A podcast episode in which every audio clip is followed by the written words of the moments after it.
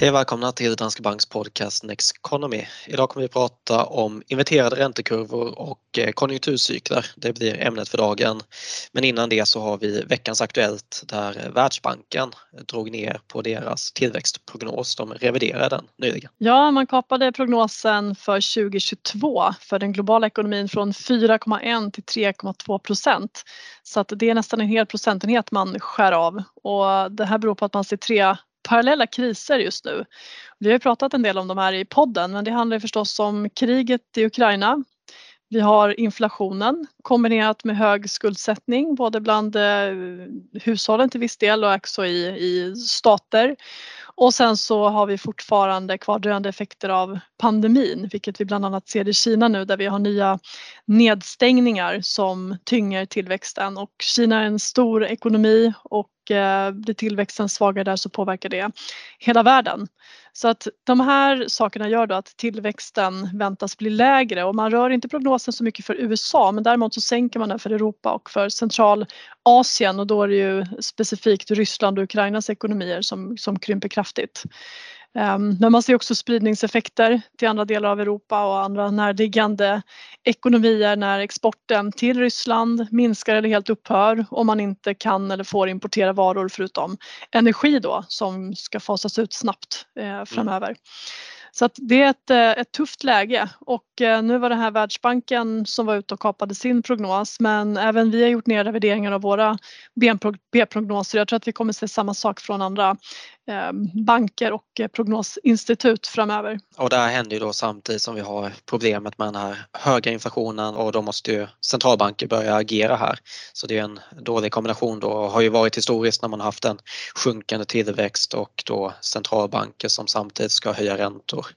Mm. Ehm, så, så det är ju en mix som kan vara intressant att följa framöver. Då. Ja men det är det och sen har vi ju då apropå inflationen och stigande energipriser, matpriser för europeisk del och att man ser att de här prisökningarna sprider sig. Det gör ju att vi får en ganska kraftig effekt på eh, på reallönerna, alltså hushållens utrymme för att konsumera minskar. Och det man ska gå in och göra då det är att höja räntorna för att dämpa inflationen.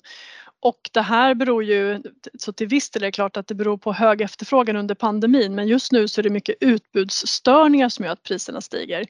Och då är frågan hur man påverkar eh, brist på, eh, på mat eller eh, höga energipriser med räntehöjningar och det gör man ju inte men det blir ju som en dubbelsmocka för hushållen. Och det kommer ju påverka konsumtionen av andra typer av varor. Vi har inte sett så mycket av det här ännu men det finns ju risk att vi kommer se det löpande under året och att det också kommer tillväxt, tynga tillväxten. Då. Men eh, någonting som jag ändå tycker att man ska påpeka, för det är ganska lätt just nu känner jag att man fastnar i, i allt det negativa. Att det är krig, att vi har hög inflation, penningpolitiken ska stramas åt, nedstängningar i Kina och så vidare. Men allting sker ju från höga nivåer. Vi kommer ju från ett fjolår där bolagsvinsterna växte extremt kraftigt, där världsekonomin växte extremt kraftigt efter krisen, där som lönsamheten i företagen är hög och så vidare och så vidare. Den globala industrin har gått för högvarv i ett och ett halvt år och hållit upp mycket bättre än väntat. Så att vi reviderar ner prognoserna från väldigt höga nivåer och i de allra flesta ekonomier så väntas fortfarande BNP, eh, var, BNP-tillväxten var högre än, eh, än den långsiktiga trenden. Så att det är fortfarande mm. som sagt det är fortfarande en stark, en stark ekonomi vi pratar om. Ja precis och de skruvar alltså ner den från 4,1 till 3,2 procent och 3,2 procent är fortfarande en hög tillväxt globalt får man ju säga. Ja exakt. Så att man ska inte, vara, man ska inte känna sig eh, livrädd på grund av detta. Men vi kommer tillbaka till det här med konjunktur mm. under avsnittet. Precis. Och eh, då går vi vidare till veckans fråga som är varför går tillväxtbolag så dåligt i år? För då har vi, vi var inne på det med inflationen men en, eh, en orsak till att tillväxtbolagen har börjat gå dåligt är ju de stigande räntorna som ju då gör att nuvärdet av framtida kassaflöden blir mindre vilket ju då påverkar tillväxtbolag mer i och med att de har en större andel av kassaflödena långt fram i tiden. Mm. Och det har gjort att vi fått väldigt höga multiplar i många av de här bolagen under krisen. Och där såg vi också hur tillväxten i många bolag var väldigt, väldigt hög ehm, och då betalar man väldigt mycket för det. Jag tror att det här med stigande räntor det är såklart en, en jätteviktig orsak men sen så tror jag hela den här omsvängningen där vi har gått från konsumtionsbeteenden som gynnat många av de här tillväxtbolagen inom onlinehandel, streamingtjänster, hemelektronik och så vidare nu pendlar tillbaka lite grann eh, när vi öppnar upp ekonomin och lägger pandemin bakom oss. Och eh, när det sjunker in och man börjar se det här, eh, det är bara att titta på Netflix som rapporterade igår till exempel där man rapporterade en negativ användar eh, eller heter det, abonnenttillväxt. Det har ju inte hänt tidigare, aktien föll 25 procent på den här rapporten. Så att det säger ju en del om vilka förväntningar som är inbyggda och vad som händer när man får eh, besvikelser. Mm. Sen har vi ju och... haft en, en, ja, en lång period där de amerikanska jättarna och tillväxtbolag har utklassat andra typer av bolag som värdebolag. Ehm, och nu går vi in i en, en regim med högre inflation, högre räntor och eh, där vi har betalat väldigt mycket för tillväxt och ganska lite för värdebolag.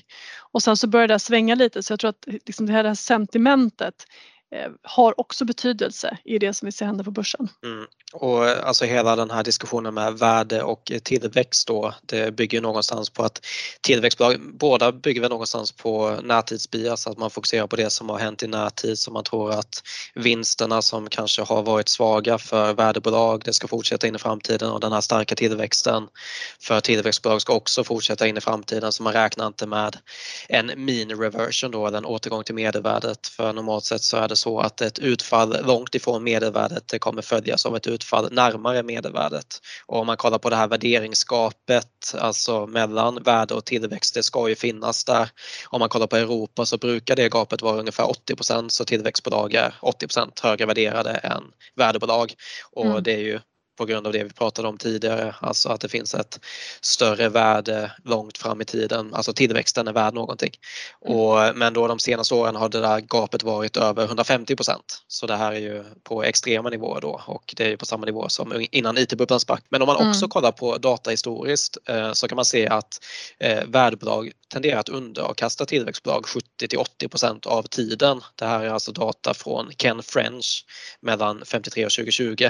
Så, så de tenderar ändå att underavkasta, alltså värdebolagen. Men däremot så har värdebolag överavkastat över tid och då är det för att när de väl överavkastar så gör de det markant och det kan man ju säga då åren efter eh, IT-bubblan sprack till exempel. Då gick ju tillväxtbolagen rakt ner medan då värdebolagen, alltså relativt tillväxtbolagen, gick ju väldigt starkt. Eh, mm. Så ehm, att det finns ett gap mellan eh, tillväxt och värde är inget konstigt men däremot när de är på extrema nivåer så är det inget konstigt om det där gapet börjar minska sen.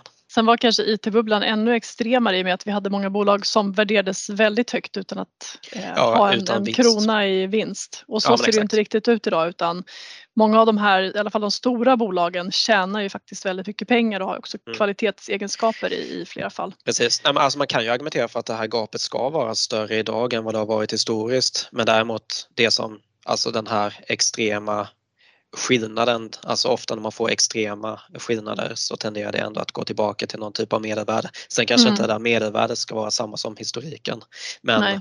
det är alltså inget konstigt att det har börjat skifta lite. Mm. Bra. Det var kanske tänk... svaret på veckans fråga. Ja, jag tänker det. Det får vara svaret för den här gången och fortsätt mm. skicka in frågor så tar vi upp dem här i podden. Då ska vi gå vidare och prata räntekurva. Vi har ju fått en invertering av räntekurvan. Eh, senaste gången det hände det var i augusti 2019 men nu har det alltså hänt bara för någon vecka sedan här igen. Vi kan ju börja bara med bakgrunden till vad den här räntekurvan är för någonting. Den här räntekurvan det är ju skillnaden mellan den amerikanska 10 och 2-årsräntan och det normala det är ju att långa räntor, alltså tioårsräntan då är högre än korta räntor som tvåårsräntan. Jag brukar ta ett enkelt exempel. Eh, det är ju boräntorna. Ofta så betalar man ju mer ju längre man binder dem och det beror ju på att långa marknadsräntor normalt är, är eh, högre då. Så man kan se det som en, en kurva som sluttar uppåt och ju längre tid, bort i tiden man kommer desto högre blir den. Men sen så kan det också bli så att den här kurvan då blir mindre brant. Den kan bli helt plan när räntorna är lika höga eller så kan den till och med bli negativ när de korta räntorna blir eh, högre än de långa. Och då är alltså den korta räntan, tvåårsräntan, högre än tioårsräntan. Eh, det är det som sker när, när räntekurvan inverterar. Ja, och sen så kan man ju kolla på olika kurvor också. Man kan jämföra ja, två och tioåringen är kanske den vanligaste men det finns ju även tre månaders och tioåring eller en månad, så tioåring eller två och fem eller två och trettio Det ja, finns olika absolut. man kan jämföra. Men, eh, men precis, men den som det ofta skrivs om är ju den här två och tioåringen i USA. Mm. Och det som händer här om man bara drar lite grann kontextet det är ju att när tvåårsräntan blir högre än den långa räntan så handlar det om att den korta räntan om man tittar på tre månader eller två år det speglar förväntningarna på penningpolitiken i hyfsad närtid. Och det man ser nu när den stuckit iväg uppåt så mycket det är ju att man förväntar sig att Fed ska höja räntan eh, kraftigt och det är ju precis det vi väntar oss de kommande 1 till 2 åren. Medan då tioårsräntan den speglar förväntningar på tillväxt, på inflation, på styrräntor, konjunkturen fram i tiden. Och normalt sett så är det så att då eftersom osäkerheten på lång sikt är högre så vill investerarna ha betalt i form av en högre ränta när man köper en lång, en lång obligation. Men när mm. osäkerheten då ökar kring konjunkturen och man börjar förvänta sig att den kommer mattas av att Fed längre fram kommer få sänka räntan igen, då sjunker den där och då får vi den här räntekurvan som flackar och så småningom inverterar. Precis och eh, det som det gör då, alltså den här inventeringen, alltså det sambandet där, det som det har visat historiskt är att det faktiskt gäller också att marknaden då har haft rätt, alltså att man faktiskt har fått en recession inom en 6 till 24 månader som snitt. Och det är därför man då lägger så mycket fokus på den här, för det har varit en väldigt pricksäker indikator på att vi kommer få en recession om man kollar historiskt. Precis, ja men den här har varit väldigt pricksäker och det gör ju att när man ser hur räntekurvan blir flackare eh, så börjar ju fokus öka på det där. Samtidigt så har det funnits diskussioner också huruvida den där räntekurvan verkligen signalerar samma sak som den gjort historiskt. Eh, på grund av det låga ränteläget, på grund av centralbankernas enorma obligationsköp och eh, möjligheten att den helt enkelt skulle kunna skicka en falsk signal den här gången. Mm. Sen om man kollar den senaste inventeringen var ju alltså i augusti 2019 och eh, då var det en, det var en speciell tid då med tanke på Corona att vi gick in i en recession på grund av det. Men sen den inventeringen så har ju aktier då stigit med ungefär 60 om man kollar i USA. Ja. Så, eh, så det har ju faktiskt gått eh, ganska bra på börsen sen det hände senast då. Ja men det har det gjort men vi hade ju en, en kort eh, kort och djup lågkonjunktur och även mm. ett kort och brant börsfall. Men sen som sagt huruvida den där inverteringen av räntekurvan hade något som helst att göra med coronakrisen kan man ju verkligen eh, fundera på. Det var ju som sagt en speciell situation och att den inverterade då hade ju mer att göra med handelskriget som pågick och att man oroade sig för att det skulle resultera i en, en eh, lågkonjunktur. Då. Mm. Men eh, i år då i takt med att förväntningarna på stram penningpolitik har ökat och till viss del då oro för att Fed kommer att knäcka konjunkturen med räntehöjningar så har ju räntekurvan ganska snabbt blivit flackare. Man ser sedan årsskiftet fram till början på april. Och eh, vid årets start så var den 0,809 i skillnaden så att alltså 10-årsräntan var 0,809 procent högre än 2-årsräntan. Men sen så har det där gradvis krympt och i början av april så inverterade den då. Alltså den blev negativ den här skillnaden. Och eh, det man kan säga är väl också att alltså alla räntor har stigit men de korta räntorna har stigit mer. Eh, och de, de långa räntorna har stigit lite mindre. Och då är ju frågan också då vad skickar det här för signal den här gången? Och det finns ju saker som talar för att den här konjunktursignalen kanske är mindre pricksäker än vad den brukar vara. Dels så har ju Fed köpt, de har ju precis slutat köpa obligationer, men de har ju köpt väldigt mycket obligationer. Funnits där som en, en köpare i marknaden av långa obligationer vilket då tryckt ner räntorna. Man sitter fortfarande på en betydande mängd obligationer vilket leder till ett minskat utbud.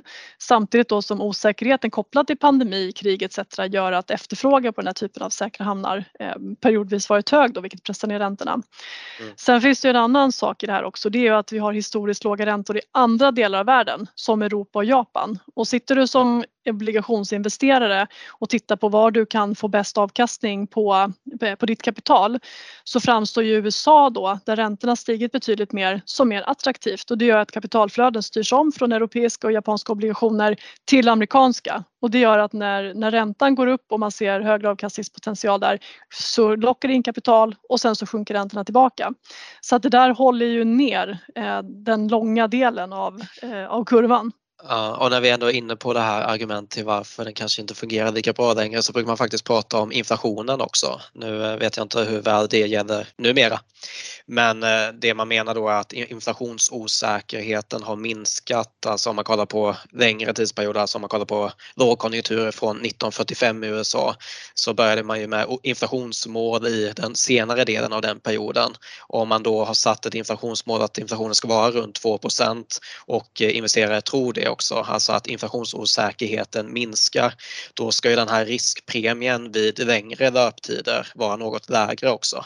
Så därför kan också de här långa räntorna vara, alltså den där extra premien för att ta, eh, lägga sig längre ut på räntekurvan kanske inte är lika stor längre. Så det är ett mm. annat sånt där argument. Mm. Eh, men i alla fall, den har historiskt då indikerat att en recession är på ingång och eh, jag tänkte bara säga någonting om olika konjunkturcykler. För man brukar ju då dela upp eller det finns två olika delar då som karaktäriserar en konjunkturcykel. Så det ena är ju positiv eller negativ tillväxt och det andra är stigande eller sjunkande tillväxt. Och då brukar man ju prata om fyra olika faser. Så det ena är då recession där man har negativ och sjunkande tillväxt. Vi har återhämtning där man har negativ men stigande tillväxt. Vi har expansion som är positiv och stigande tillväxt och så har vi avmattning som är positiv men sjunkande tillväxt. Och om man då kollar på månadsdata de senaste 70 åren i USA så befinner vi oss oftast antingen i expansion eller avmattning. Det är alltså ungefär 80% av tiden. Men sen är det då i recession som avkastningen för S&P 500 har varit sämst och i återhämtning som den har varit bäst. Så den extrema avkastningen, om man säger både positiv och negativ, kommer alltså under en ganska liten del av tiden. Och det där är någonting som vi brukar prata om också, alltså vikten av att inte till exempel missa de bästa börsdagarna. Eh, en stor del av avkastningen kan tendera att komma under korta tidsperioder. Eh, men det betyder inte att avkastningen alltid är negativ när vi är i en recession, men som genomsnitt har den varit det historiskt. Precis och um det mest positiva scenariot för aktier det brukar faktiskt vara när vi har ett PMI, alltså en, ett, ett inköpschefsindex då eh, som befinner sig under 50-strecket och 50 indikerar ju huruvida ekonomin fortfarande växer eller huruvida den krymper. Mm. Så att när PMI hamnar under 50 då indikerar det att tillväxten, eh, att ekonomin krymper. Och har vi då en, ett eh, PMI som ligger under 50 men accelererar, alltså ökar därifrån, mm. då har det varit det mest positiva scenariot för börsen ja, och då har vi kunnat se kraftiga kursökningar och det är ju det man ser när alltså en lågkonjunktur bottnar och tillväxten ökar igen. Så får man eh, inflöden, ökad riskaptit och man ser hur kapital eh, strömmar in och sen så lyfter det börsen. Så ja. det, det är det mest positiva. Ja, och det är ju återhämtningsfasen som du beskrev där. Negativ men stigande tillväxt och precis det är den, den delen då som har haft en, alltså en extrem avkastning åt det positiva hållet men också mm. en en del som vi inte befinner oss i så ofta då. Men det är också för att aktiemarknaden är framåtblickande. Så när man har varit nere i en recession och kommer ur den så tenderar avkastningen att bli, bli bra. Vi har faktiskt tittat på hur det ser ut också om man går tillbaka till 1950 och eh, tittar på den amerikanska börsen i form av S&P 500 index, det vill säga amerikanska storbolagsindex. Och sen så har vi gjort ett experiment då där vi tänker oss att vi antingen bara ägt aktier när ISM-index, då inköpschefsindex, stigit och vi har tittat på vad som hänt om vi bara ägt aktier när det har sjunkit. Och hade vi då investerat 100 kronor 1950 och bara ägt aktier när tillväxten sjunkit, då hade de här 100 kronorna blivit 130 kronor på 70 år. Och hade vi istället ägt aktier när ISM-index stigit enbart, då hade de här 100 kronorna blivit 24 000 kronor. Så att det finns ju en väldigt eh, tydlig koppling mellan accelererande tillväxt i ekonomin, vilket också innebär eh, stigande bolagsvinster och avkastning på börsen. Och det låter ju liksom enkelt att tänka att ah, men då ska man bara äga aktier när, tillväxten accelererar. Men i verkligheten så finns det ju så otroligt många faktorer eh, som påverkar förväntningar och vi vet ju ofta inte eh, hur, det kommer, hur det kommer utvecklas. Så det är inte helt enkelt att följa det här ändå. Men jag tycker att det är ganska intressant hur tydlig den här korrelationen är. Ja men precis och sen problemet är ju också att du ska ju veta vilken fas vi kommer vara i. Det, är inte, det räcker inte bara med att veta var vi är någonstans utan måste hela tiden då förutspå var vi kommer vara framöver. Mm. Så, och att förutspå saker är ju svårt som vi vet. Det är svårt att göra prognoser, särskilt om framtiden som Nils Bohr ska ha sagt bland andra. Ja. Eh, bra, jag tänker vidare bara på det här spåret om eh, om prognoser eh, tänkte jag gå vidare till veckans studie. Ska vi säga något mer om konjunkturcykler? Jag skulle egentligen bara vilja addera så här, apropå prognoser och räntekurvan för att vi sa inledningsvis att räntekurvan har varit en väldigt pricksäker eh, lågkonjunkturindikator. Men den är ju pricksäker men inte vad gäller tidpunkten och du nämnde det. Men det är ju så att det har dröjt ganska långt innan lågkonjunkturen kommit efter att eh, den här räntekurvan har inverterat. Dessutom så har de senaste gångerna som räntekurvan då inverterat eh, aktier faktiskt gett en, en positiv avkastning på nästan 30 procent i genomsnitt ungefär ett och ett halvt år innan börsen då pikar och sen vänder ner. Så att säljer man en inverterar eller börjar oroa sig för tidigt då har man missat eh, väldigt mycket avkastning historiskt. Så att det här är ingenting som man ska dra allt för stora växlar på tycker jag. Nej. Precis, och det tar oss faktiskt vidare till veckans studie som heter just Inverted Yield Curves and Expected Stock Returns och detta är av eh, Pharma and French. Den är från 2019, det är alltså samma Pharma and French som ligger bakom trefaktormodellen och femfaktormodellen. Och här kollar de då på om aktier underavkastar mot amerikanska statsskuldväxlar de kommande 1, 2, 3 och 5 åren efter att den amerikanska räntekurvan har inverterat. De vill alltså se om det är värt att ta ut pengarna från aktiemarknaden och minska risken efter inverteringen. Och då studerar de sex olika räntekurvor. Det är alltså olika varianter där en månads, ett år och två år är korta räntan och femåringen och tioåringen är långa räntan i räntekurvan. Och de studerar då data mellan 1975 till 2018 och så kollar de på avkastningen för amerikanska aktier, globala aktier och globala utan USA. Och det de kommer fram till är att avkastningen är mindre än vanligt de kommande åren efter investeringen men den är inte negativ och den är fortfarande högre än för amerikanska statsskuldväxlar. Det är alltså negativt för avkastningen om man går ur marknaden och in i då amerikanska treasury bills när räntekurvan inverterar. Så det finns ingen anledning att då försöka tajma genom att gå ur aktiemarknaden. Så är du en långsiktig investerare så gäller det fortfarande att vara långsiktig. Så tid på marknaden slår timing av marknaden som vi har sagt många gånger förut och det gäller ju den här gången också. Även om vi får den här inverterade räntekurvan så behöver det inte betyda att man ska gå ur börsen. Och sen så är det också svårt att veta när, alltså som du var inne på, det är svårt att veta när recessionen kommer. Mm. Det är svårt att veta när börsen kommer börja falla. Det är ju svårt att veta hur stor den här recessionen blir och hur stor det eventuella börsfallet blir. Och sen är det också svårt att veta vad centralbankerna kommer göra. Alltså efter Eh, inventeringen av räntekurvan. Så som sagt, svårt att tajma. Svårt att tajma, bättre att vara långsiktig och förbli så oavsett om man har en känsla av att börsen kanske pikar eller om det känns nattsvart och den rasar. Långsiktighet slår timing eh, i ska vi dra till med 99 av 100 fall. Ja, och i de där andra fallen så kommer det troligtvis handla mer om tur än skicklighet och mm. tur är svårt att återskapa kontinuerligt över tid. Så håll er till att vara investerade helt enkelt. Mm. Bra, det var veckans studie. Med det så ska vi avrunda för idag. Ni får gärna ställa frågor i frågeformuläret i avsnittsbeskrivningen och komma med förslag på nya ämnen som ni vill att vi tar upp. Och eh, så får ni gärna gå in på nexteconomy.se. Det är vår nyhetssajt och där hittar ni både våra poddar, bloggar, artiklar och filmer som kommenterar marknadsutveckling och eh, investeringsstrategi. Nexteconomy.se. Och med det så tackar vi för den här gången och så hörs vi igen om två veckor. Tack och ha en fin vecka.